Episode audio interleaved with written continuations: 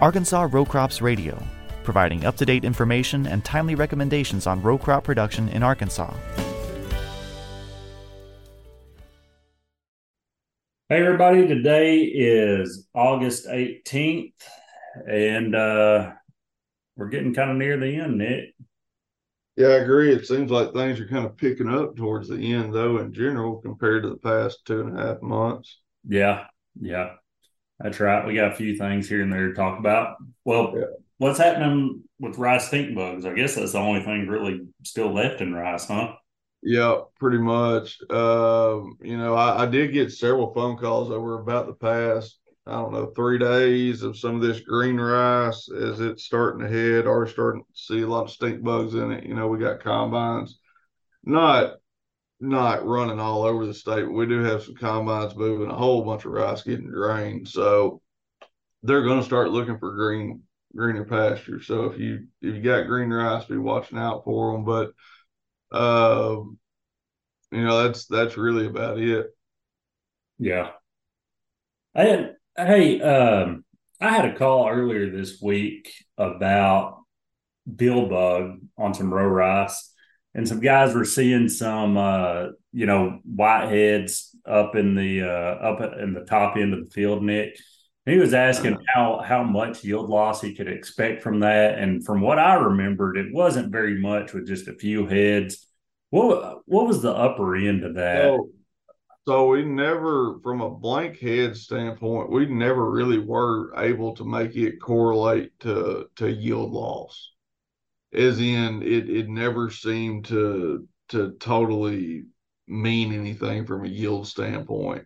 And if you look at the way that feeding's occurring, it, it seems pretty targeted from bill bug larvae to where they're feeding on primarily secondary tillers. And I think that's one reason that correlation gets kind of weird. Um, really, and it doesn't help if you have heads out. But really, the the only thing we found that correlates to yield loss is going out there around green ring to half inch and counting the number of damaged tillers at that time point. Um, and and ten percent damage doesn't equate to ten percent yield loss. Uh, normally, what we've seen is like a cruiser, a Nipsit, a fungicide only seed treatment uh, was running upwards of 50 to 60% dead tillers at that timing. And then like a Dermacor for tens of uh, that that was providing some level of control would be reduced down to about 10%. And between those, we were seeing about a 15 to 20 bushel yield advantage to the cruiser, or not the cruiser, the Fortenza and Dermacors. So reducing the reducing that damage by roughly 50, 60% equated to about 15 to 20 bushels.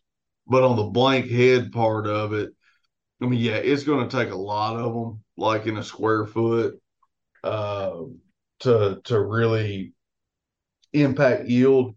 But we never could really get that data to separate, so it's it's, it's kind of hard to say there. Yeah, and what I told him, he said he was seeing some up top, and they weren't real bad.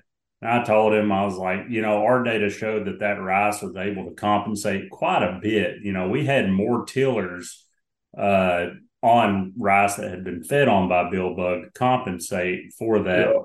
feeding out there, and that was pretty consistent across there. So, anyway, few blank heads, not not too much to worry about.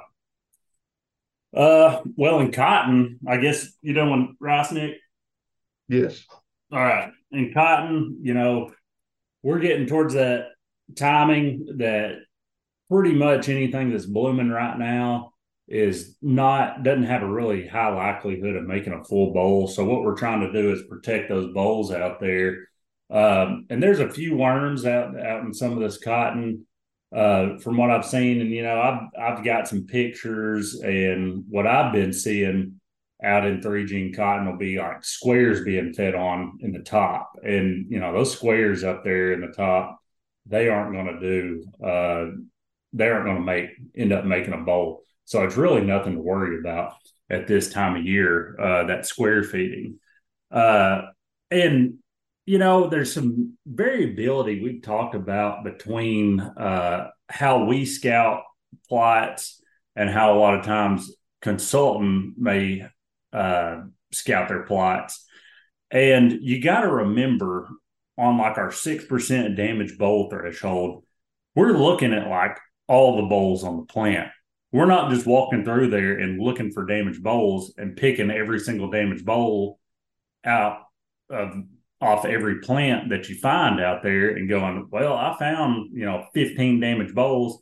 That doesn't mean you got 15% damaged bolls out there in the field. You got to take into account all the bolls that are undamaged. You can't just walk through there picking out every single damaged boll you you you're seeing and think you got a lot of damage. You got to take into account how much uh, undamaged fruit you got out there too. So just kind of keep that in mind. Um, I guess that's kind of it on cotton right now. I will say that we did have some spider mites blow up at in some of our plots at Marianna, and you remember you kind of got to protect spider mites until you get pretty close to defoliation. You know, you don't want premature defoliation on your cotton. Uh, that can that can end up hurting hurting some yield. Uh, hey, hey yeah. Ben, hit on hit on some late season plant bug stink bug management.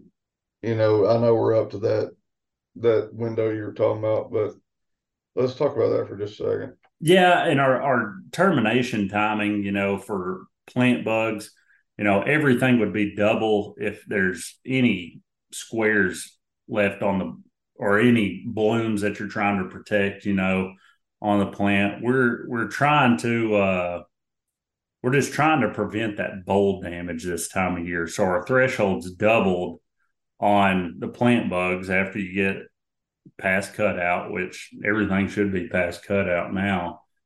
Um, and then, I mean, you got to protect for stink bugs. I'm trying to think what that what that termination timing is for stink bugs. I think is it 450 heat units past. I, I would assume it'd be real similar to bollworm.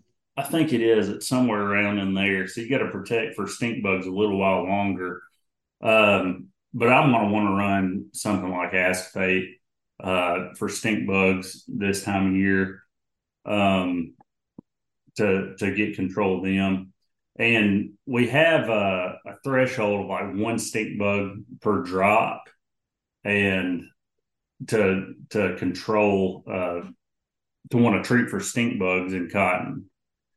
Um, and that's just something to keep in mind. You know, you need to be looking for those stink bugs. They can they can actually really do some damage uh, to bolls. Um, anything else I need to talk about on cotton Nick? I, I don't think so. I just if I'm getting a couple calls on it, that means people are interested. So yeah, yeah. Um, well, and we've had a, I guess, a decent little looper flight. We've got quite a few down in our in our plots at Tillar. Um, you know, we're having some problems. Actually, I put a test out last week, so we counted it yesterday. That's seven days after application, and just plain old intrepid, uh, you know, methoxyfenozide. We got these generics out there, Turnstile, Troubadour um, they're performing really poorly. We've even put out all the way up to eight ounce rates of regular old intrepid. Uh, and I'm only getting between uh, 30, 35% control with regular intrepid in those plots.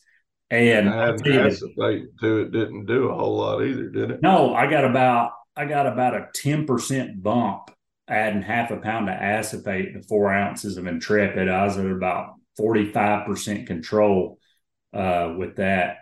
And then with the diamides, I was between uh, with Besiege or Elevest, I was between 43 and 48% control with those products. So I would stay away from the regular old Intrepid or the knockoffs or um, the diamides uh, for control loopers. I think your only options right now are Intrepid Edge and Denim. Those are the two things I'd recommend uh, putting out. That's really the only things I hear even out there um, that I'd recommend putting out on on soybean looper. Um, And what about stink bugs, Nick? I know you've you've heard a little bit on stink bugs. Yeah, and I mean, in those plots of years down there, we watched those greens go from being right at threshold to about two x threshold in four days. It seems like.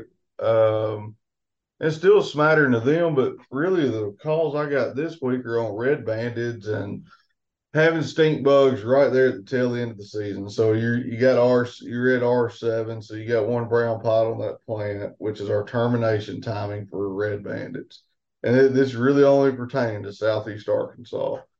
Uh, and whether or not I should spray. And look, we did a lot of cage work back in 17 with this.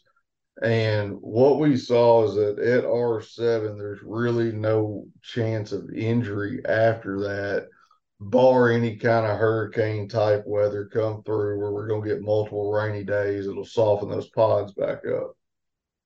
With that being said, in 17, we had a lot of loads turned around because they had too many stink bugs themselves in it. We're not in that position though this year. Uh, there's there's not really a, a, major concern for that. I think at the moment, uh, we have heard from our counterparts down in Louisiana that they're picking up more and more stink bugs and they're moving north and they are going to start cutting into foliating beans and they will probably keep pushing into the state some now that doesn't necessarily mean it's going to be 2017 all over again but some of those late late beans down in that southeast corner they they may end up getting sprayed. I mean, time's going to tell on it. You know, that's it, it's hard to make a prediction there. Yeah, yeah. And I'll tell you, there are still some earworms here and there. I mean, we got a test out uh, near Sherrill, have a few tests out and on some late blooming beans and uh, there's a few out there in some in some soybeans right now. I mean, we had tons of moths out there in that field, and our numbers actually went up um, from last week. So you know, keep that in mind. You got some late planted beans. There's still there's still some bollworms around to be to be found. So keep an eye out for them. Um, I don't, and you know, I guess just hitting on sorghum real quick. If anybody's got any sorghum, uh, we had we had a pretty good population of, of sugarcane aphids over at our, our plots at Marianna um, they did seem to kind of go down this past time that we've looked at them. Like the population's crashing a little bit on us, and our sorghum's about milk stage right now. So uh, just keep a lookout for them. Uh, of course, we're with a real susceptible variety because so, we try to get sugarcane aphids. So some of these other varieties might be doing a little better. Um, and I hadn't heard anything on the army worms, Nick. You know, it doesn't really. Yeah, I think that was. Uh, yeah, I think that was a little flash in the pan about a month ago. Yeah. So. So I mean, even all this signal grass, wherever you're at in the state, you just don't see that burnout look. You don't see them down in there. So I, I don't know. That's a good thing though. We'll save yeah. some money there. But yeah. But anything else? Not that I know of. All right. Well, if you need us, call us. My number is 501 517 3853. Mine's 870 456 8486. All right. Thank you. Arkansas Row Crops Radio is a production of the University of Arkansas System Division of Agriculture. For more information, please contact your local county extension agent or visit uaex.uada.edu.